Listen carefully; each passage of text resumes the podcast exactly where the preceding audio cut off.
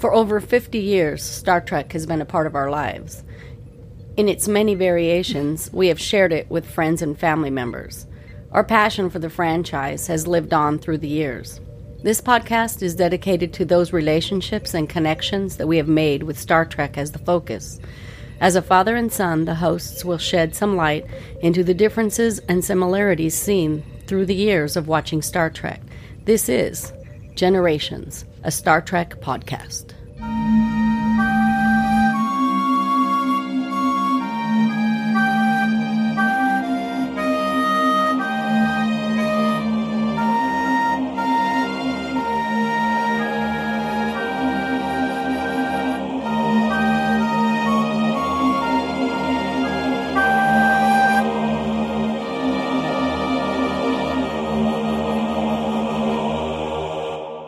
Hi, I'm Tim. And I'm Doug, and we're father and son hosts of Generations, a Star Trek podcast. We're both lifelong Star Trek fans, and we want to thank you for downloading and listening. And if you enjoy what you hear on the podcast, please subscribe. That way you'll never miss another episode of the podcast. And we're going to try to upload a new episode every few weeks. Now, this podcast, Doug and I have talked about doing, and we have different kind of plans for it. Some of them are interviews with other Star Trek fans and we're also going to have discussions of various episodes of seen from the viewpoint of different generations, right, Doug?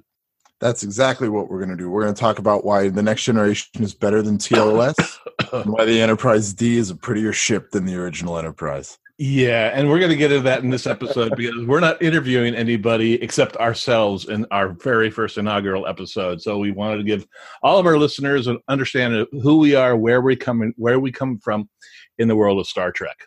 And before we get started, we have a spoiler warning because the following contains spoilers from the entirety of Star Trek, from the original series through and including Star Trek Discovery. If you do not wish to hear the plot points, character development information, do not continue. You have been warned.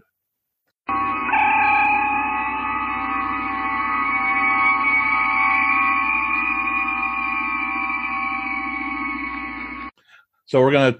Uh, why don't you just give a little background about yourself, Doug? Uh, so I I'm a growed person who teaches. I'm a fourth grade teacher um, uh, out in Oregon, and I uh, have been a Star Trek fan since I can remember knowing what Star Trek is. It's I think my first fandom, and that's uh, I've written a couple of books. So you can Google Doug Robertson, and I'll come up on on the Amazons. Yeah, and I'm I'm Doug's dad, uh, Tim, and I've been a Star Trek fan for as long as I can remember as well. Uh, I uh, for professional, I work for NASA. I'm a quality engineer on a, a, satellite program, so that's what I do for a living. I have to say that Star Trek had a lot to do with me getting into my profession. So, Doug, what's your first Star Trek memory? Oh my gosh, um, honestly, I I don't remember. Um, I think it's okay. It's one of two things. It's either the things going into Chekov's ears in Wrath of Khan, or it's um, me and Summer in costumes outside of your apartment shooting phasers into the bushes and holding a tricorder. do you remember that? Do you know I what do, I'm talking about? I, I do exactly. I remember. I remembered that, but there's got to be something before that, obviously. And that was a very proud moment of me as well. It, it's probably being scared of Wrath of Khan. And That's, when Wrath of Khan came out, you were probably what seven or eight, which was a great parenting moment on my part. yeah, my first Star Trek memory is uh, uh, actually even before the first episode aired, because back then there was a magazine called TV Guide, and it uh, what's a magazine? I know it's it's, it's printed media, and uh, TV Guide had a color photograph on the cover of Kirk, Spock, and McCoy, and Kirk was holding a phaser, and and uh, McCoy had a tricorder in his hand. And I remember my dad saying, "This is a show you need to watch. This is going to be good." And luckily for us, we had just purchased our very first color TV like a month before it aired. And so September 8th, 1966, me and the rest of the family sat down in our living room. We watched uh, very first episode of Star Trek, and you know what that was, right? Uh, the Cage. No, no, wrong. the Man Trap. Yeah, the Man Trap. Yeah, great episode. Yeah, I just watched Discovery, so that's what's in my head. Uh, yeah, me too. And we're going to talk about that in a little bit. Grandpa R was interested. He saw that Star Trek looked int- that. I, I guess I don't remember much about him. It just doesn't seem like something that he would have been interested in. Yeah, well, he was he was a techie guy, and that's where I got it from. He used to build radios and ham radios in our house and stuff like that, and uh, he worked for NASA as well. So that's Oh, I guess that makes sense. that's where I got my interest in space and NASA. Yeah, yeah. So, what, what's your favorite Star Trek memory? My favorite Star Trek memory. That that's hard. Um, cursing in Klingon uh, as a little kid on the news at the, the the Los Angeles con is a pretty good Star Trek memory. Um, because you made me up. I got all decorated, decorated, all dressed up like a Klingon, and then we spent the whole drive down to L.A. Um, listening to that Worf teaches you Klingon, probably cassette tape, um, and then walking up to some random guy who was being interviewed by the news, who was also dressed like a Klingon, and pulling on his shirt and just talking to him in Klingon until the news would talk to me. Uh, so that's that that started early. And, uh, you have a microphone. You should talk to me instead. Um, I have an interesting I have an interesting story on that too because that was filmed by CNN, and years later, I would say 15 years later, I was at my job and my boss had taken a trip to Germany, and he came back and he told me, "Did you ever go to a Star Trek convention?" I said, "Yeah." He goes, "With your son and your daughter?" I said, "Yeah." He goes. I saw you guys on a news program in Germany. And this is like 10, 15 years after we had done it. They were doing a thing on Star Trek fans back there. It just that's totally, crazy. totally blew me away. Yeah. And my favorite Star Trek memory, gosh, there have been a lot. Um, probably attending conventions with you, because that's what you and I do now as we're you're, you're a grown adult with kids and it's been our opportunity to get away. And those of you that have met us at STLV in the past few years, you know, that's it's the dad and son that hang out and he's dressed up and then I'm dressed up and we're both in cosplay. So I think that's one of them. And also I think uh, Star Trek 09, I was selected to go to the premiere and we saw the movie before it came out. Captain, I suggest the Vulcan mind probe. Actually, in listening back, it was not Star Trek 09. It was Star Trek Beyond that I was selected to go see. Uh, I just wanted to add that correction in there with the live orchestra down at down in San Diego, and that was that was pretty amazing. I saw that. It was also really cool to to get discovery because even though I was um I was alive and paying attention, you know, when when we got new Star Trek, when Voyager started and DS9 started, they weren't like very, it wasn't like my first, because it, it, was just kind of always in the air. Mm-hmm. So getting Discovery for the first time and it being good and it being like, I have a Star Trek and I have a five year old who is this is going to be his Star Trek too, and that was that was pretty cool. Is is getting new Star Trek that was really good like that. Yeah, but you know, number one grandson's favorite captain is, of course, Captain Kirk. Picard. Right. no, I ask him, he tells me Kirk. so the Star Trek philosophy. Everybody's got a different definition of that. What what does that mean to you? Um, my my my take on the Star Trek philosophy is IDIC. Um, it's the infinite combinations and infinite diversity. Uh, infinite diversity, infinite combinations. So much so that I've got the the IDIC symbol tattooed on my wrist. Um, and I feel like that plays into everything that I care about when it comes to Star Trek.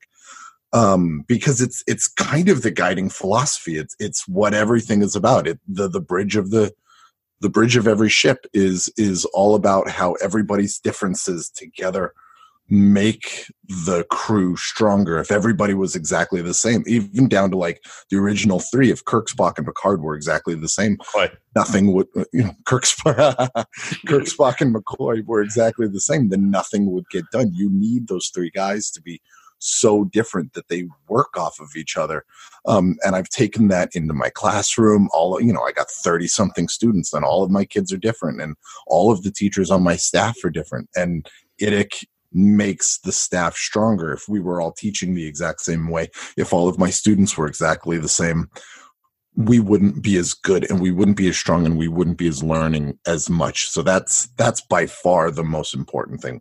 Um what's what's your what does the star trek philosophy mean to you?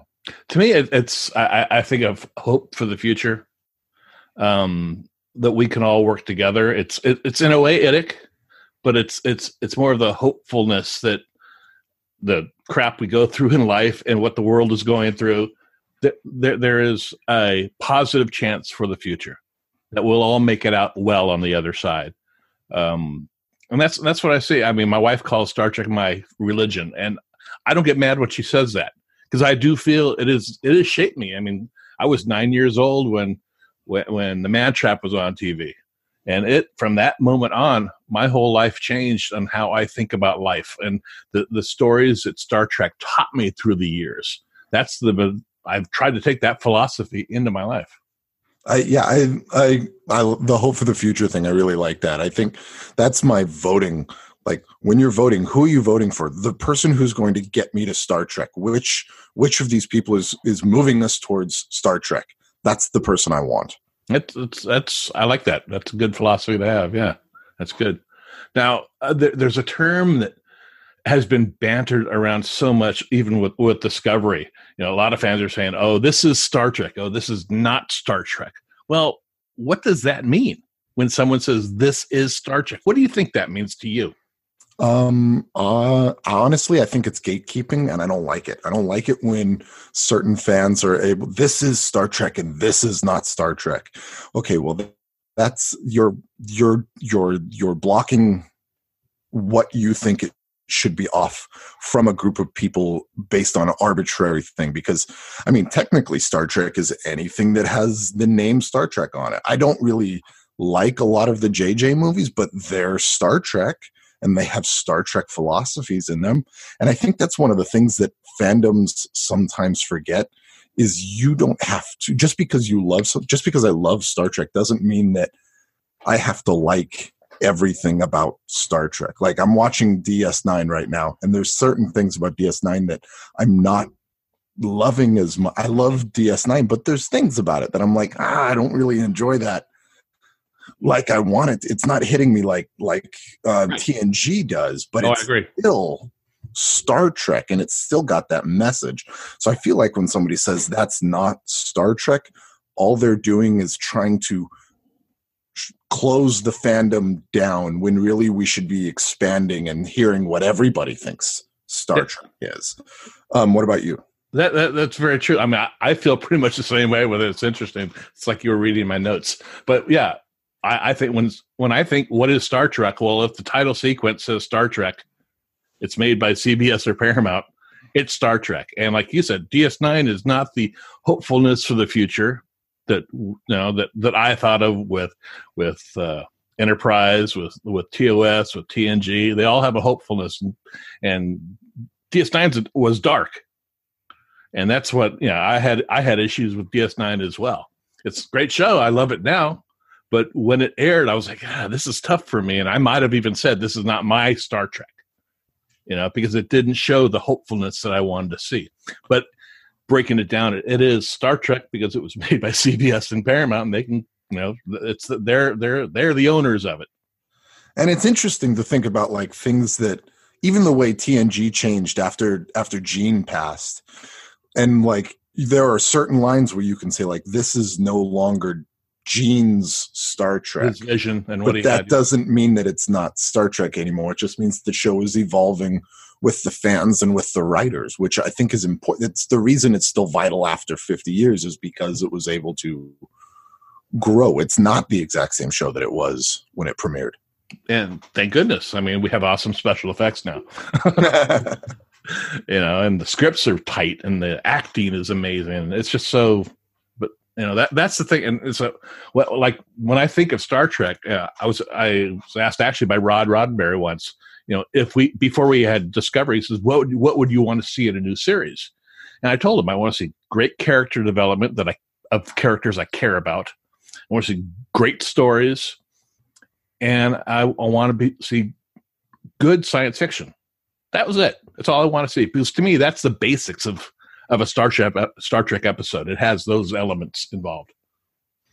Yeah, and it's full of philosophy and and yeah. hope and and when Star Trek talks about something, it's not actually talking about that thing. It's talking about something that's happening in 2019, and it's just reframing it yeah. in in in the future, which is which is what science fiction ought to be doing. And it's what Star Trek did in 1966. Right. And that's the thing. Gene took things and and gave a guy a half black and half white face, and it was about racism, but the South had no problem with it. Yeah.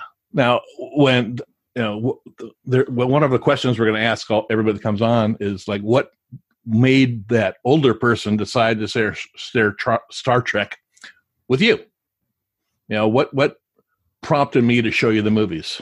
I don't think you had any choice. I, and I didn't. It was my life. Yeah. it, it, it was ingrained in me. I I watched Star Trek on reruns. You know, TNG was on when you were born, and it was just like it was. It was a it was appointment television back then, and we had one TV, and Dad had control of the remote, and, and that's what we watched. And the movies came out, and I wanted to go to the movies, and I dragged you guys along to the movies. And you know, I when I when it came time to go to a convention, who had 250 feet of black rubber hose attached to their body? You do. You were a Borg. so, you know, it's that type of thing. Yeah. Yeah, and I'm doing the same thing now. Like my Mhm. boys are going to they just it's in the air. It, they ex- Mhm. it exists. They have tiny little enterprises and tiny little Klingon birds of prey because those are the toys that they need. I get to control what toys they get, and Yeah. those are the toys that they need. They're gonna they know what the enterprise looks like because it, they need to because it's important to me and it's not like i'm for you must sit down now and watch this it's just it exists in the air it's in their dna so they're Right. always going to know what star trek is That's true. but they're not watching discovery with us yet No. because they don't stop talking and i really want to know what's happening on disco yeah. Well, uh, yeah, there, there's a lot of adult things going on in, in Discovery too. So right yeah it's not for four and, a four and six year old. but they watch the other shows with me when i'm watching them on netflix yeah. Have they seen the animated series? mm, i think only one episode Okay. but they would probably like the animated series because they like that kind of weird stuff Well, I'm coming up in a couple weeks. I'll bring the DVDs. we can have a marathon. Now, uh, is other than uh, how about how about your wife Angela? Is she into Star Trek? Yeah, not as much as I am, but she likes it. She knows who they are. She's fluent in Star Trek. I think she watched it um, with her dad when Okay. when when she was growing up. So yeah, she likes it, and we Okay. watched Discovery together. Well, that's good. Yeah, when I was growing up, like I said, it was it was it was the first show made for color television. That's why the uniforms were the colors they were. You know, that's that that that they that's what they took. You know, when when and RCA was a sponsor of Desilu back then, so we got an RCA TV. It was RCA did the first color televisions. So my my whole family would sit around and watch Star Trek, and that was part of it. But I, I obviously have taken the fandom to a little bit larger level than anybody else. You know, I'm mm-hmm. I'm the only with Star only one with Star Trek ink.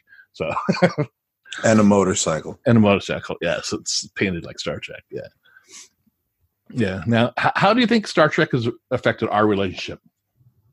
It always gives us something to talk about. Uh, it's it's the trip that we've taken annually for the last uh, three years. Three years, I think. Uh, we're not going to do it this year because there will be a brand new tiny person, and I can't really just bounce a month after that. Um, but it's it's. I mean, we're doing this because of it. It's it, there's always something to t- even if there's nothing else to talk about there's always something to talk about it's like that cliche in movies where the the guy's like i could never talk to my dad about anything but baseball it's, Right. it's like it's, it's, like, like, that but not as depressing yeah, we don't talk about politics, but we'll talk about Star Trek all day long. which is kind of talking about politics it really is. if you talk about star trek right it, it, it's it's kind of funny, but yeah, it's it's you know because we've had periods in our life, like every family has, where there's some separation. You know, you might not talk to the person for a couple of years and things like that. Something will happen, but then we'll all we always have Star Trek that takes us back together. right You know, it's, it's like going to the first conventions when you're little. You know, and now going to a convention now, it, it brings those feelings back to me when we're together at Star Trek Las Vegas. It really does. Now, how has how Star Trek affected your life?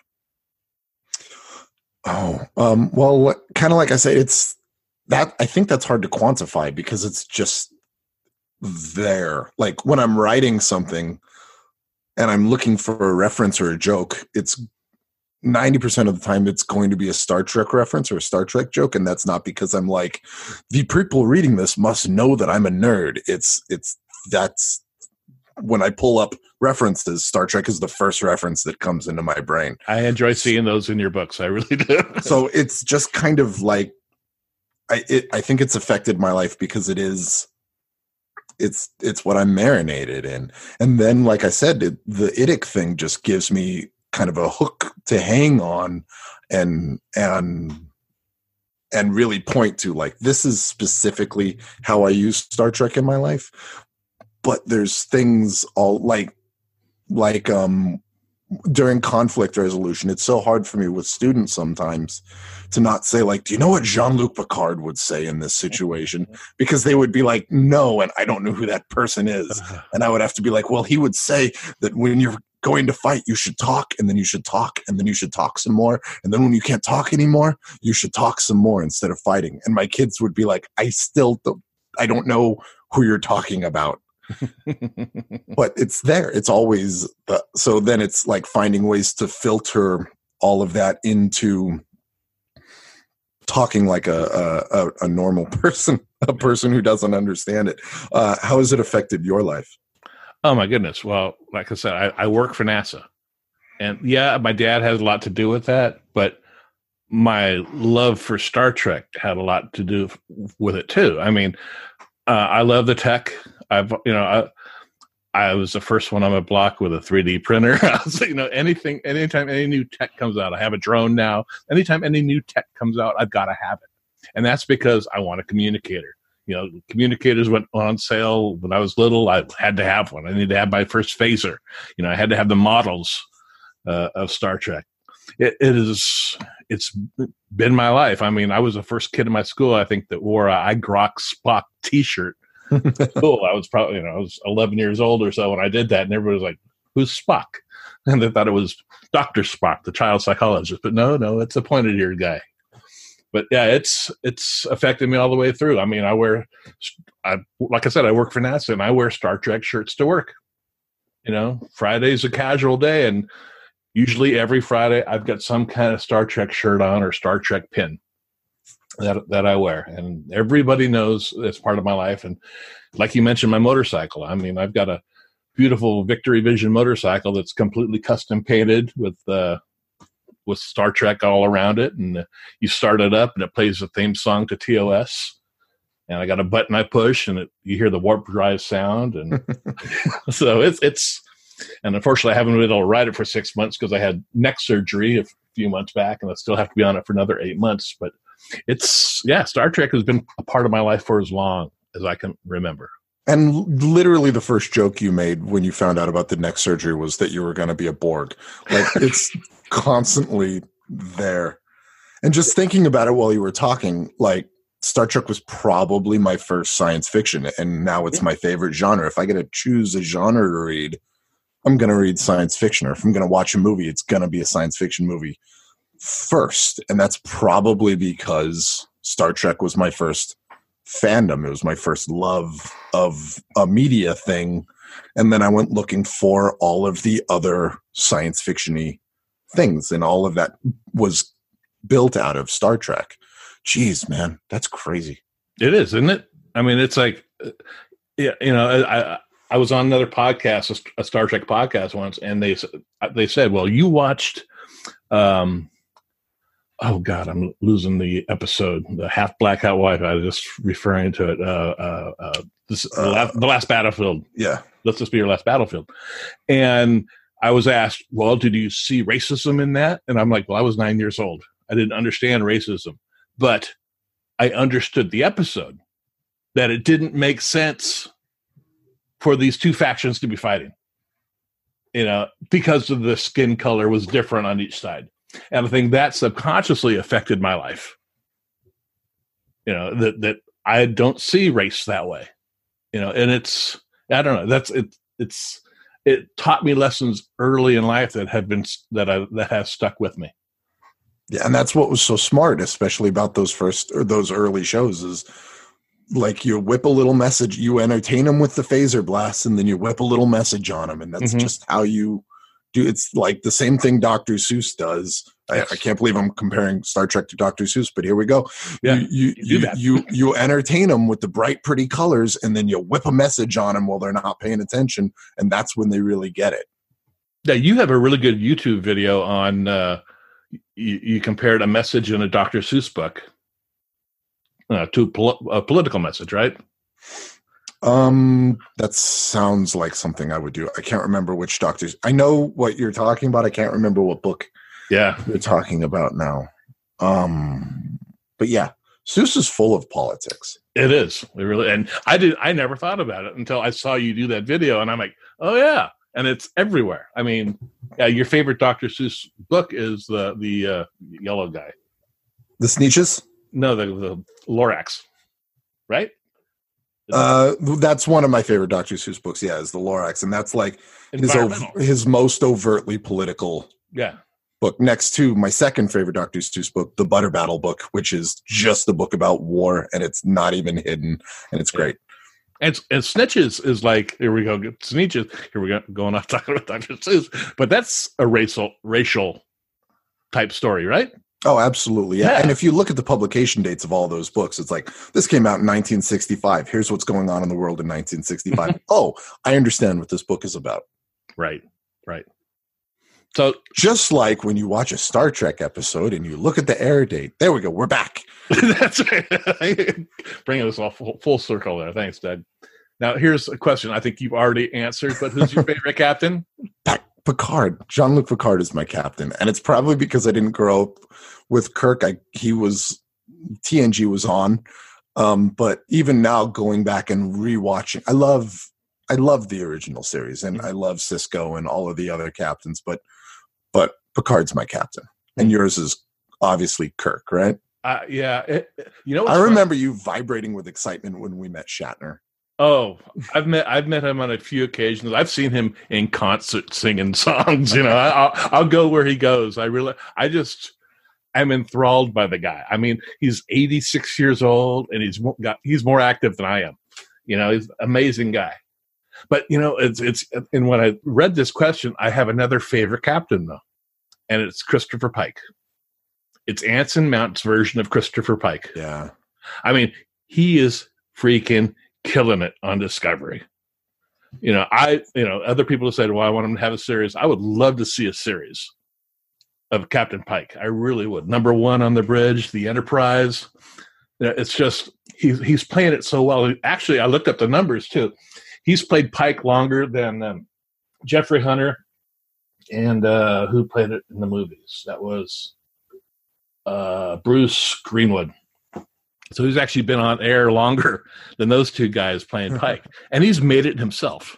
I mean, he he plays the part so well. So I think he's he's one of my favorites too. And I also like Jonathan Archer. Uh, Archer's cool. Yeah, Um, I, I- I, agree. Pike, yeah, his uh, Mount's Pike is is dead on perfect, and I like that he's got all of the human frailty. He doesn't trust Ash, but they work through it and they talk about it and they figure it out, and all of those things that he's doing with that character. It's it's really entertaining. I'm gonna be sad to lose him at the end of the season. Yeah, I hope we don't. Yeah, right as we're recording this, we're about halfway through season two of Discovery, so we don't know if we're going to lose him or not. That's that's what they've hinted at at this point. Yeah, I kind of assume he's going to go back to the Enterprise. Yeah, yeah, but that would lead up to a perfect second se- or s- another series. I'd like to see. now, what about character other than Captain? I, th- I, I think my favorite character is Worf, and I've thought about this a Really? lot. Um, but yeah, I think my favorite character in all of Star Trek is Worf, and I have so Worf. Worf is the most tragic Star Trek character. He's been on more TV than any other Star Trek character because he was in all the Next Gen movies and he was in all of Next Gen, and then he shows up later in DS9. So Michael Dorn has been in more Star Trek than anybody else Mhm. but Worf has by far the most tragic Oh, stories true. because he's got K'Ehleyr, poor dead K'Ehleyr, K'Ehleyr, Color, right? And then and then when he goes to DS9, spoilers for a show that's 30 years old, um uh, he falls in love with Dax, and then Yeah. she dies, or Jadzia, I guess technically, and he loses her. So he's like constantly experiencing all these losses. He's got that famous um, Star Trek I'm an orphan thing happening that so many Star Trek characters surprisingly have. Um, and he's got a really interesting arc throughout at least his time on TNG, where he goes from like, we're having a problem and he's the Klingon, so he's going to go like, we should shoot it. Mm-hmm. Right. What else should we do? Shoot it more. Shoot it bigger. Do you want me to? torpedoes, Captain? I- I'll I'll grab my bat'leth and I'll go outside and I'll attack it. It's a spaceship. I don't care. Um, and then he like he learned his Alexander gets a lot of heat because because it, it's not always great. But his evolution, learning to accept Alexander, Mhm. and and and that whole arc i think wraps up really well um at least on tng so i i really love Worf and Worf's inability to find a place to be Worf is by far the one that's most like michael burnham um i think she i see Hmm. that connection stronger than any but raised by humans she's raised by vulcans but Okay. they're not being raised by the same people really hard time coming to grips with that difference in their lives I had not thought of that. who they are. Um, I see, I see Worf and Michael Burnham very, very similar. Um, but he's by far my favorite character. I, I, that surprises me. That really does. Who'd you think it was? I thought maybe Data. Data, Data's fun, but I, I, I think Worf, Worf, that Worf did more. Brent Spiner's great. You know, Yeah. oh, they're all great, but I think Data Yeah. more or Worf more. Yeah. Who's yours? It's not Uh, a captain, right? So you have to pick somebody that's not a captain. it's not a captain. It's of course Leonard Nimoy Spock. Mhm. Yeah, he's he's he's the man. I mean, he, he his, his character, his story that he went through, and and you know, just in TOS and the movies, just his evolution, dying and coming back to life, and everything else. Just the way he played the character, and even in the JJ movies. I mean, his, his portrayal of Spock in those, it was a part of his life, you know, for so long. And like he wrote the books, "I'm not Spock, I am Spock." You know, it- it's just the, the just struggling with the logic and the human emotion. It's something we all try to do in life. We really do. I mean, you, you don't want emotion to take over your body in some situations. You want to take a step back and look at things logically. Okay, now is this really the right thing to do? And I appreciated how he s- still struggled with that, you know? So he's he's definitely my favorite, yeah. And that's one of the things that Disco is doing so well because what a risk. We're going to bring back Spock. Oh, no, please, please don't. Like, you can bring back Pike because we don't know anything about him. Right, right. So you can do whatever you want with it. But you're really going to bring back Spock? Like, okay. And then everything that's happened with him so far has only served to strengthen everything that we've already known Right. about the character, which is a miracle of writing. That's impossible. And they've It's given him a and they've given a given him a disability. Right. which oh no it's not canon you know, we, we, did, we didn't know about that before but it made him the person he is and it just makes sense. And the whole amanda thing with uh, we're talking about disco now you know with, with uh, um, the looking glass and, and reading uh, alice in wonderland to the, to him so he can learn to read. Mm-hmm. i mean that's just it's star trek again teaching us. You know teaching us. It's it's, it's amazing and I saw somewhere somewhere on the internet was talking about how the last the most recent episode of Discovery um fleshed out the the relationship that he later has with McCoy because we see him and Burnham snipe at each other. Right. And then that's like a really nice connection to the way him and him and McCoy would always snipe at each other which I hadn't thought about but I was like oh yeah. I guess he's always had the the banter and the and the uh the going back and forth with somebody else. Right. he needs that. True, true, true. How about your favorite ship? It's the D, the Enterprise D. Is it really? Um, yeah, I, it's because I think I I kind of have this theory that we're going to find this out as we go, but I really feel like your favorite captain and your favorite ship, I think that's going to go together a whole lot. Um, except the people who say Sisko, I don't know if they're going to say the um the station or um, true. or Defiant, but I feel because the show does such a good job of tying the ship to the captain. It's it's their it's them. The ship the, the a good captain represents the ship. So I feel like Picard and and the Enterprise D they're sleek and they're smooth and they're smart and they're And they're bald. just- and they're bald. um, and it's just I don't know. I I kind of lost that metaphor after I started doing it. Hmm. Um, but I I really feel like a lot of the times when we do this and talk to other people, the the ship and the captain are going to line up. Is is my theory, but I just love the D. I think it's great. It's a really pretty ship, Yeah. um, and it's got the holodeck and it's got all the other stuff. And uh, I don't know if I care about like there's families on board and and those kind of things, but I just really like the look of the ship. It's I think it's pretty. Hmm. It's pretty a ship. Cool. And All then right. your favorite? My, my, well, what's interesting with this question is if I wouldn't have had favorite character, it would have been NCC 1701, hmm. no bloody A, no bloody B, no bloody Z. It, that would have been my second favorite character. Because I love, I love, love, love, love the look of the ship, the original Star Enterprise. I just think it's so classic. A lot of people like the the the refit at, for the motion picture, but to me, I don't know. It's it's it's the lines, it's the simplicity of the original series Enterprise.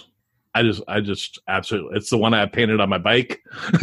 it's just, you know, people look at it, and I know they're Star Trek fans. They go, "Oh, it's it's the original from the TV." Yeah, it's it's. Yeah. How about a second favorite ship? Do you have one? If you had to pick one, Uh, probably the original series. Yeah. The, the yeah the TOS ship. Um, because of all the because it's the it's the start it and it doesn't look like any other spaceship. Like when you go back and you look at what a spaceships look like in the '60s, they don't look like this. This is totally unique and totally different, and it's got one of the things that Star Trek does really well that a lot of other science fiction has picked up on is if you see it in in silhouette, you know exactly what it is immediately from any angle. You can tell, okay, I know exactly what that ship is. Um, and that it's such a classic, cool design. I think it's got to be the original series ship after that. yeah, But I really like Disco's design and the way the the the the um the disc spins when they go into black alert. That's so Yeah. cool. that is cool. Yeah, that's cool. Huh. Do How you have about? a second favorite ship? Oh wow. You asked me. I, I know. I, I, I thought, well, I'm gonna have to come. Up. I'm going to go TOS again. I'm going to say the D7, the Klingon cruiser. Oh man, I didn't even think about non-enterprisey, non-federation. I want to change my answer to the bird of prey because The Romulan bird of prey? Or, uh, no, the the the Klingon. Klingon, the Yeah, Klingon yeah. ship.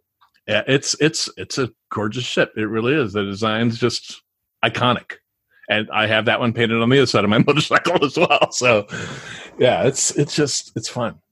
But I think the bird the bird of prey from the movies. Um, Yeah. The uh oh, which one is it? The one with the trial, the movie with the trial. Um, Star Trek Six. is that what it is? Yeah. Yeah, that bird of prey. I think that design. Okay, cool, cool, cool. Um, let me see here. Uh, what's your favorite, Favorite episode? episode. Oh no. Um see I'm stuck on next gen now and I don't want to be because I don't want to ignore seem like I'm ignoring the other shows, but because next gen is my favorite show, it's hard to like I love Devil in the Dark. I Mhm. think Devil in the Dark cuz the the things that it says, it says really well and it's one of those shows that really makes the point that Star Trek is trying to make about life and about diversity and about how IDIC is and how you should see things um even un- the unexpected. So that that one's really great. Uh in my recent rewatch of all of the shows i really liked what they were trying to do with and i'm not going to remember the episode title um the episode in next gen where Riker falls in love with the in, the uh, Uh, androgynous species. Yeah, yeah, that that's a that's like a big risk for for 1990 whatever that's a tough story to tell and they kind of copped out because they cast a woman and they looked a little more feminine so they didn't like they didn't go what they would do in 2019 if they remade that episode right. but i that's another one of those times that star trek is like we're going to try to make a point and we're going to try to really push this idea That's a good one. um so that's up there. And then Fistful of Data is just because it's fun to watch Brent Spiner do Brent Spiner things for Yeah. 45 minutes. And it's got Worf in it. True. True.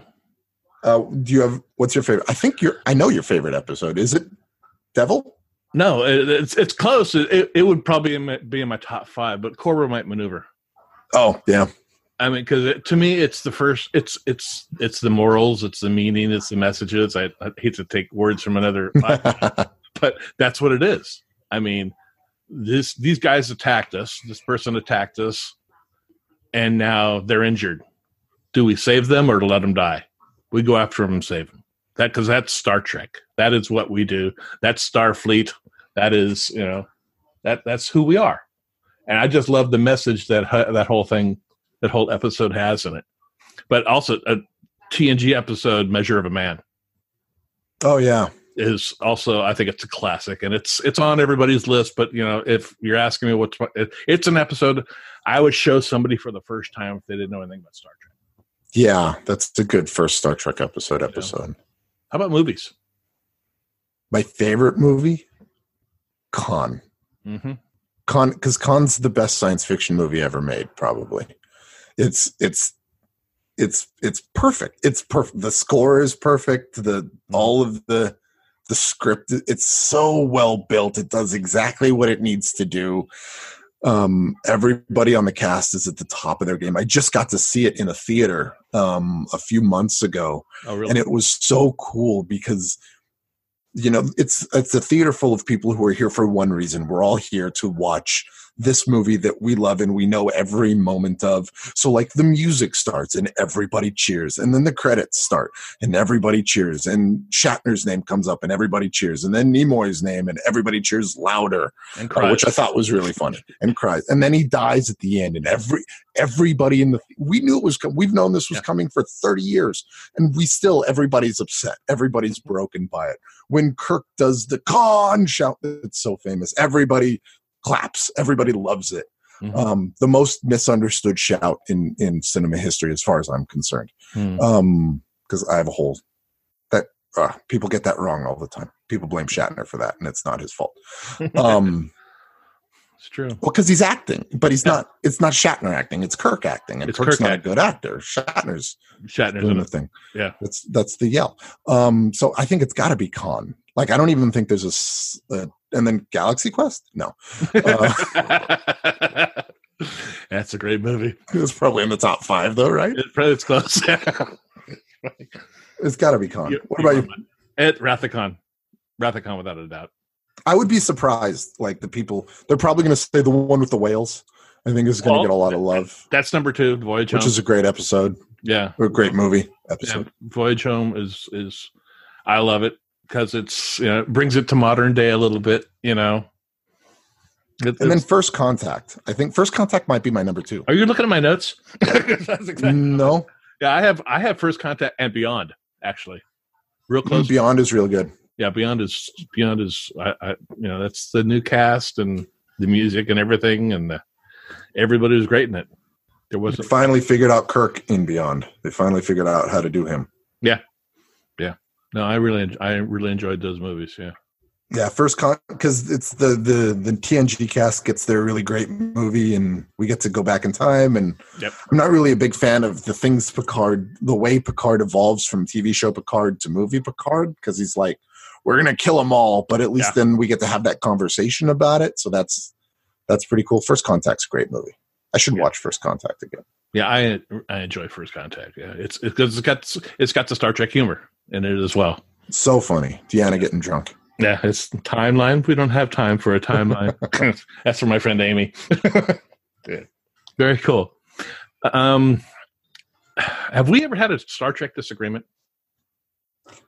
I don't I don't think we think have. so. just the, like the normal which enterprises But that's not really an argument. cooler. The, the- like those are the normal Yeah, Star Trek disagreement. I don't think so because we're on the same page as far as yeah. DS9 goes, and I think you're enjoying Discovery as much as I'm enjoying I- I- Discovery. I'm loving it more than I thought I would. it's so good, and second season is even better than the first season. uh, sheesh, sheesh. yeah, it, it is what they're doing with everybody. I mean, we could. Uh, I mean, yeah, we could talk about Discovery right now if you want, but it's just like I already talked about Pike, how he's just he's because he, he's a damaged guy, and you're seeing him in every episode. They'll show him isolated at his desk, staring at something, and just it's a two second clip, but it just shows that he's always contemplating something, and he's this is three years after you know the cage, so it's he's already gone through that stuff and it's seven years before um, uh, the menagerie. Beep beep beep beep beep. Yeah. So yeah, beep once and twice. Yeah. So it's there's stuff that's going to happen to him between now and then, and I love his humanity. I love that he's he's got some innocence to him, but he's also not trusting of some people. You know, I, I just you know, but the whole cast. I love Tilly. You know, early on the season, I thought she was trying to be too funny. That's the Tilly's the best. I love that's, Tilly. That's the writer's fault. But now she's like, yeah, she's hitting on all cylinders. I love I love Tilly and Stamets. Mm-hmm. I really do. I mean, I, I've I, I, I tweeted to uh, Anthony Rapp. I, I like uh, Tilmets. he actually liked the tweet, so I thought that was kind of fun. Yeah, no, and the whole thing, it's just, it's. I love everything about the show. I really do. I mean, I think I love Tilly, but I think Saru might be my favorite character on Disco. But I think I'm also biased because I love Doug Jones. Like, yeah, because D- Guillermo del Toro is my favorite director, and Doug Jones shows up in all of his movies. So to have him now in my fan, my my first fandom is just unreal. He's the best. So, and his his Saru, the things that he's getting to do with him this season are really fun.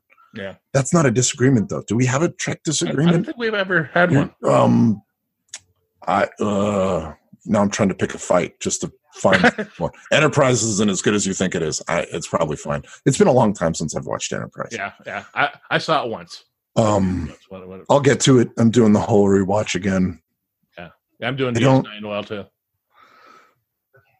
I don't think we have a big Star Trek disagreement. No, I don't think we do. I think so. that's weird. I don't think so. I pro- probably if we dug into like the politics of an episode, we could find something. And hey, I, let's pick a fight on a podcast. That sounds I, fun. I think we should do that. no, but I think because some of the podcasts we're going to do, we're going to talk about specific episodes, and, and, we should find an episode that we disagree on the point. Yeah, well, that's. I think that's what we'll do. We'll find episodes that we might think we might disagree on the point. At least, yeah.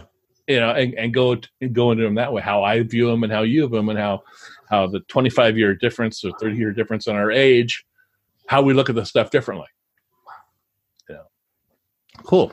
Cool, cool, cool. Um, yeah, I, I, just going back to disco for a moment. This last Friday, I watched uh, Light and Shadows, the episode that was on previous to this one, and then I watched uh, The Cage, my the, my Blu-ray version of The Cage, and then immediately after I watched uh, uh, what was the last one? Uh, the name of the most yeah, recent if, if, me- if memory serves. Yeah. So, so I watched uh, episodes, uh, season two, sep- episode seven, then The Cage, and then episode eight. And it was like one large Star Trek episode. I mean, it was really well done. And I feel like if memory serves, was actually like a sequel. Or, yeah, sequel to The Cage. Oh, they another just high wire act because you're not supposed to be able to do that. Like, yeah, we're gonna make a sequel to an episode that was that long ago. You can't do that. Like, it's a miracle they pulled it off with Wrath of Khan. So and I, I don't I, I see people online complaining about the little clips they showed at the beginning of it of the cage. I was like a little schoolgirl. I was jumping up and down in my chair when they were show I was screaming. My wife comes in, is everything okay? I said, Yes, this is awesome. It was super cool. It was really yeah, nice. It was, it was nice it was, reminder of everything. It was nicely done. It was nicely done. And then how had Jeffrey Hunter's head turn, and then it went back and it was uh Mount Mount turned face do the same turn back just like I, I, lo- I loved everything. and it. making the Talosians still look like the Talosians, even though we've got better makeup and everything, so they look different, yeah. but but not different. It's not like all the people who are going to complain about how the Klingons look, yeah, for no reason. Um, those were, those were my Talosians, yes. yeah, those are the Talosians that we were supposed to have. The, the, the, the, they look the same. I, I thought that was really cool. And casting someone who looks like Veen, I mean, finding a pretty blonde woman probably isn't that difficult, but doing the Vina thing again was really cool. And Yeah. Pike's reaction to her, that rewatching the cage Yeah. made because you didn't really get it in like the little brief clip that they showed before the episode started.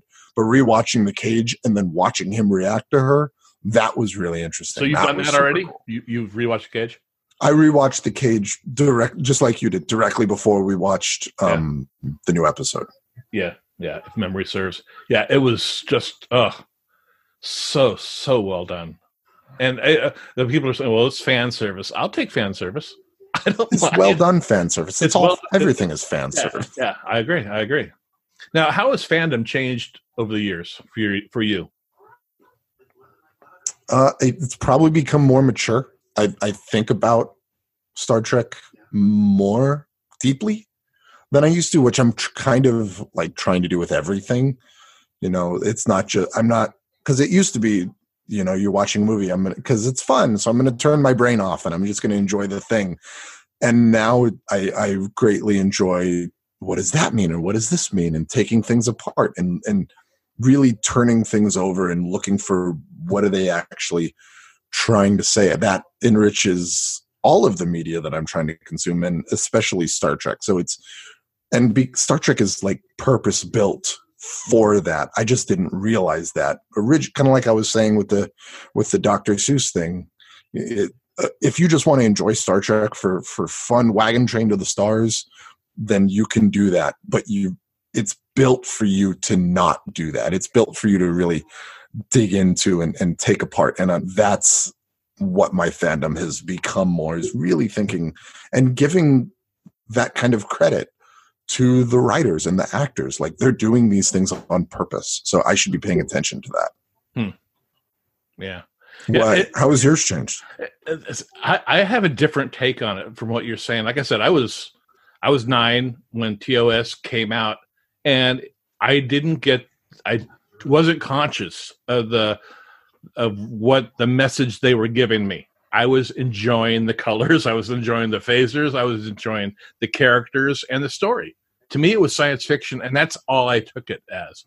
And when other Star Trek came out, I didn't, I really wouldn't analyze an episode. And that's one thing that I think has bugged me in the past few years with the number of, here we are doing a podcast, but with the number of Star Trek podcasts out there whose sole role is to break down these episodes. You know, I love them, I listen to them, but it's also made me, I miss the days when I could just sit back, turn my brain off, and enjoy it. You know, like I said, I work for NASA and I could break these things down and I could pick them apart if I really wanted to. I don't want to. I want to enjoy the story. I want to enjoy the characters. Give me a good time. You know, so that's, I mean, my fandom started off as a fan, just that, just watching and enjoying. And then over the past, I'd say five years, I've started to look at the episodes for their morals and messages and what they, you know, what they're telling me and telling the world. And things I never thought about before, honestly. And now I'm like, ah, I, I, I miss the old days too. I, I really do. I miss just turning on these episodes and just going, man, this was fun. And yeah, I can watch it five times and then start thinking about, okay, what is what is going on in this episode? But you know, it's like it's like Star Wars. There's no moral or message in Star Wars. you put it on and you go for the ride. You know, and that's really how my fandom has changed. It really has. It's it's it's it's it's gone through that evolution of being a fan, loving what you see, and like, oh, now now, now we got to analyze everything. I really don't want to all the time. I think that's. Do you like the JJ movies? Right. Uh, two of the three. I think that's why you like them. I I don't not like them, but I think they're carried by the cast more than the story. All three of them. Actually, I haven't seen the middle one. I'll admit that because I don't care. Uh, you can't bring Khan back in that kind of context. Uh, it doesn't make any sense. like I said, I like two of the three. But J- JJ makes very good. Wow, this is pretty, and this is moving really well. Movies. That's why his Star Wars movies are good. Uh, even though Rian Johnson's Star Wars movie is better. Um, so I think that I think that might be why you like the JJ movies more than I do because the cast the cast is what makes me like those movies. I- I- Everybody I- they cast is I perfect. agree. I agree. but I the story like they they get kirk so wrong in the first movie Yep. it's really frustrating but everything else about the first movie moves so well Mhm. that you don't care Yeah. Well, being such a big fan of TOS like I am, I really should have had major reservations for for 09. I really should have. But it was new Star Trek coming out. I'll take whatever you throw at me. do You know, i sorry Go, no, go ahead. Did i tell you what i did the day that star trek 09 came out do you know that story No. that's the day i bought the wedding ring that's the day i bought angela's wedding ring Really? it's not the day I proposed, but it's the day I bought the ring. I bought the ring and then met them at the theater. And then we saw the movie premiere. That's, that's very cool. Did not know that? Huh. Oh. And I was worried that like I would have that memory tied to a crappy movie. well, thank But God. it turned out to be really fun. That's good. All right. And the marriage is great. And we got wonderful grandkids. And life, life is wonderful. I love it. Wow. That's awesome. Huh. Okay. So what's what what Star Trek taught you? I think we've I feel like we've kind of I think I think done this. Yeah. I Yeah, think that question's in here a few times. Yeah. Yeah. Yeah. So And edit that question out. yeah, and here, here's one we're going to ask everybody. But have you attended conventions? Yeah, yeah. Yeah, I've been to we've been to like we were saying earlier, we've been to um Las Vegas three times and then we went to um when I was a kid we did I don't know how many times we did Pasadena. At least twice, Pa- and because I remember dressing up as a Klingon and dressing up as a Borg. right. That- So I've been to at least five, yeah, not including like you know general Comic Con cons that aren't just Star Trek specific. Um, but you got to dress up. At least I think you do. I think it's a lot of fun to to, to cosplay at those things because. And really, the trick, I think, the trick with cosplay and the trick with Star Trek cosplay is you try to find the most narrow band that you can get so that not like if four out of 10 people see your costume and they're like, yes, I think that's a really good costume because it's super specific. And those are always the, I think those are a lot of fun. Like when I dressed up as, um, oh, the character from that season one of TNG episode um, with the women that are in charge and the men are just right. When they when they gender swap everything and i had And that you got a lot of attention at, at got a lot of attention for that costume you did. And I'm running around in my monster maroon like uh, 55 other guys. right Yeah, that's true. I I think that's a lot of fun. Or just being somebody that you know you want. And I'm always impressed by the people who go all out. Like there was a guy last year at uh, Vegas that was Vogue, that was Yeah. just that was a ridiculous. It looked screen ready. Yeah. It was- those are so cool. Yeah. 'Cause You've have you been to cons without me? You must have. Yeah, well, I, yeah, well, not. I don't think You I've- went to Vegas without me. I think Oh, once. I've been to Vegas without you, and uh, I go to like Long Beach Comic Con and L.A. Comic Con, and I dress up at those too. But I, you know, like I've got, uh, I, I- I've got a full Darth Vader costume. I've got a Obi Wan Kenobi costume. You know, but all my Star Trek things are uniforms; they're not costumes. Costume- Well, that's funny. it's a uniform, not a costume. it's a uniform, not a costume. Get it right. I got badges on it. I don't think I have a uniform. I used to have a uniform. Yeah, yeah, so, yeah. I think our first Vegas we went to together, I brought like fifteen different Star You brought a whole closet full. Yeah, And you brought the uh, Galaxy Quest Yeah, uniform Galaxy too. I wore the Galaxy Quest one sh- shirt one day. that was that was fun. Yeah, yeah, yeah, yeah. So when I think about your interest in in Star Trek, I I see what you're doing, you know, with the grandkids, and it makes me proud. I mean, it really does. It's because it it meant so much to me in my life, and I can I, we've talked about how much it meant in your life, and just passing it down, and you know, having the kids because we've been I've been to your house when you know you put on a a TNG episode or discover or about Discovery, but know, TOS episode. Usually, when I'm there, it's usually a TOS episode. but you know, and it's it's it's fun to see them react to them and watch them. And do they have favorite player favorite uh, characters?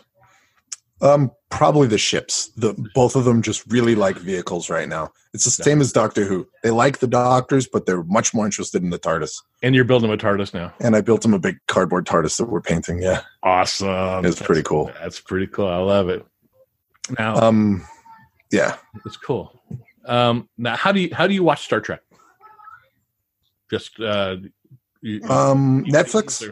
Netflix. Like- Yeah, mo- and like I said, I started. I don't even remember how long ago. I, I Mash is my favorite TV show. That's not a Star Trek TV show. So I had done a big Mash rewatch, and then when that ended, I started watching uh, TOS, and then when that ended, I TNG, and now I'm on Deep Space Nine. So basically, right now I'm watching them in order and occasionally going back and watching favorite episodes when I want when I need a you know now I need to hit up a card. So I'm gonna go back and watch a TO, TNG episode or something. Uh, and then I'm watching Discovery Thursday nights when it comes out after the kids go to bed gotta watch Disco. Now, are you looking um, forward to the new Picard series? I'm cautiously looking forward to the new Picard series just like I'm cautiously looking forward to all of the new things. I trust the people that are doing it. I don't I love Patrick Stewart, and I was in the room when he announced. You know, we were in the room when he were did that announcement, and so I'm excited to see Patrick Stewart be Jean Luc Picard again. I'm scared because he left Picard so well, at least as, as far as the TV show goes. The movies, Yeah. yeah, we can talk about the the end of the TNG movies, Yeah. but that last TV show episode is a perfect goodbye for Jean Luc Picard. So it makes me nervous that they're bringing him back, even things. though they're bringing back Patrick Stewart. And I, you know, Patrick Stewart is the best. We don't. Des- it's amazing going back and watching TNG episodes and watching him act, Mhm. just being like, we don't deserve this. This is um, he's so good. He really he. Um, I don't think he would be involved with it if he wasn't If he- pleased with the people running it and where it's going. I agree. I'm more nervous actually about the Section 31 show that, Oh, that we're gonna get. you want to talk about it- that? Um, we can. Yeah, let's because you know I don't. You know, Section Thirty One is something it, it, it goes against the grain of It's, what it's gonna have the I'm- DS9 I'm gonna- problem. I'm gonna sound like a freaking gatekeeper here, but I'm not. It's it goes against what Star Trek stands for, and we're seeing that in Discovery. You know that yes, they're they say they're the the uh, the the uh, must have area. They're protecting they're protecting the universe, so the Enterprise and Discovery can go do their thing. You know, and it's it's I don't know. I'm looking forward to Georgiou in it. I love her. Um, but yeah, it's it's it. I'm cautiously optimistic for a Section 31 show. I really am. It's not my favorite storyline. I think it's gonna have. I think it's gonna, and not the DS9 is a problem. I like DS9, but it's gonna have the DS9 problem of not being hopeful. It's we're gonna deconstruct all of this hope. And, and show you the dark flip side of all of that, which makes me nervous. And also, and I think I saw this take on Twitter, and it made me think, like we're supposed to like this Georgiou, but this is not our Georgiou. This is Mirror Georgiou, who was Emperor Georgiou, who killed billions of people, right? And enslaved Bill. She ate uh, a Kelpien in front of Burnham. Yeah. So, how much redemption or like are you able to redeem a character like that? Are we supposed to eventually be like, I really like this Georgiou lady. She's pretty cool. And I'm going to ignore that she was basically Space Hitler when we met her. I think she's now she's cool. I think she's a red angel Oh, that would be interesting. because she knows so much. She says, "I know more about you, Michael, than you know about yourself." That she knows about Leland's background, how he had something to do with killing Michael's parents. She knows things about things. I think that would be a little too twisty. I don't. I don't. I don't. I, don't, I hope they don't do that. I'm, gl- I'm a I'm little glad it's not as obvious as the Voq uh, Tyler thing last season. Yeah, everybody knew that was coming. Yeah. But that was. I think that was really well done. I liked. Yeah. I know a lot of people didn't really like how dark, and I I wanted first season of Disco to be a little more light, but I really liked all that storyline because I'm a sucker for Klingon storylines. I, I, I am too. I loved I, I loved the Klingon stuff. I really did, and I I've wish kind of I've kind of missed them this season. Yeah, I miss L'Rell, but I love Mary Chieffo. She's Mary Chieffo's, Mary Chieffo's the best. best. I love her. Yeah, yeah, yeah. So She's you have anything else? fun want, to have in the fandom. so you have anything else you want to add to this before we close it up? Um, I'm really looking forward to seeing what everybody else has to say about these things, especially my. I never gave voice to that the the captain ship thing, but I'm really interested to see if if that actually pans out. Um, and, and I'm interested to see if anybody has a Star Trek disagreement Yeah, because Yeah. that'll be that'll be really that'll be fun to hear. yeah. And, And then I'm go sorry. ahead. Go ahead. And then I'm interested to hear more about your Star Trek, not your Star Trek, like we were talking about earlier, but like your insights on Star Trek because we've talked about it, but we've never talked deeply Yeah. and specifically about it. So it'll be interesting to do that in a public forum where everybody can hear us. Right, and we might, we might actually disagree. 2019, we'll do everything in public. Ooh, fun. Yeah. Yeah. And that, and listeners, if you have a father or a mother that got you into Star Trek, or a brother or a sister or an aunt and uncle, drop us a note.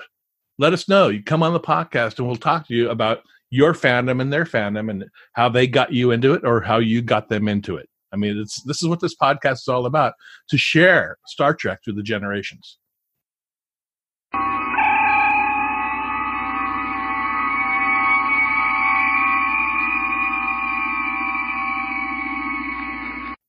Well, Doug, how can everybody get a hold of you if they want to contact you? Everybody can get a hold of me on the Twitters at the Weird Teacher. Uh, I'm also on the Instagrams with the same thing at the Weird Teacher. And if you're interested in reading me talk about teaching and occasionally talk about Star Trek through teaching, uh, that's my blog. He's the Weird Teacher.blogspot.com. Um, and then you can buy my books through a link there, but my books are all on Amazon too. Just search for Doug Robertson. If you YouTube Doug Robertson, I will show up eventually, but the first guy is going to be a guy doing butt workout videos, not me. and what are That's the it. titles of your books? That's a true thing. Um, my my books are He's the Weird Teacher, um, The Teaching Text, You're Welcome, which is just supposed to be funny, uh, A Classroom of One, and The Unforgiving Road, which is a science fiction post apocalyptic novel About motorcycles. about motorcycles, post apocalyptic motorcycle gang. Very cool. And you can find me on the internet. I'm on Twitter at uh, Tim Robertson56. And my email address, if you want to contact me, is commentman at commentman, commentman.net. And I also have a podcast that you can download. Uh, it's called The Observer's Notebook. It's the official podcast of the Association of Lunar and Planetary Observers. That again is The Observer's Notebook. If you have an amateur astronomer or professional astronomer in your life and you want to tell them about a podcast, I'd really appreciate it if you point them my way. But we have contact information just for the uh, podcast as well. The email address for the Generations Trek podcast is generationstrek at gmail.com. We're also on the Twitter at, at Generations Trek. And our Facebook page is Generations Trek as well. So just put those two words together in any of those mediums and you can find us and contact us. And if you have show suggestions or things like that, you're more than welcome to contact us. Thank you for listening. Live long and prosper. This has been fun. I love. Hey, Doug, I love you, buddy. Love you too. All right. Star Trek's themes of hope, diversity, peace, and unity are messages that we should all cherish and pass on to our family and friends. This podcast is a vehicle to show just how fans of the franchise share their Star Trek memories and passions with those they love. Thank you for listening to Generations, an independent Star Trek podcast.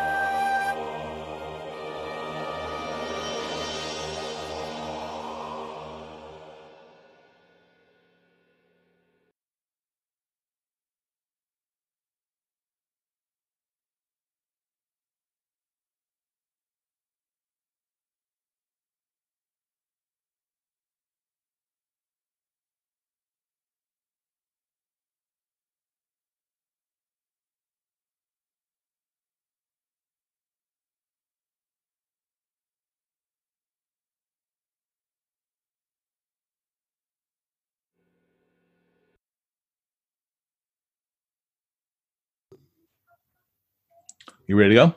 Yeah. Hi, I'm Tim. And I'm Doug. We're, okay, you were going to continue that. Let's try it again. Oh, I thought I was doing. We're both lifelong Star Trek fans. yeah, and we're the ho- no, we're the we're a father and son You host. want me to finish the sentence? Finish the sentence and go until that one point. Yeah. Oh, okay. Okay. Ready? hmm Hi, I'm Doug. okay, I'm gonna have outtakes on this. I know I am. Uh, take four. Star Trek's message of hope, diversity, peace, and unity are messages that we should all cherish and pass on to our fan. Ah, Take two. Star Star Trek's message of hope, diversity, peace, and unity are messages that we should all. yeah, It's got messages in there twice, and that threw me off. Oh, Um, Star Trek's message. Okay. Uh, let me see. I'm a little worried about using messages just because of um Okay. the of uh, the other guys. Oh, John and Ken. Okay. Yeah, but I just I changed the themes, and I think me. Okay, that's fine. Yeah. okay. Let me try again. Okay. Ready? Uh, make sure I'm recording. Okay, I'm recording. Wait, am I? Yes, I'm recording.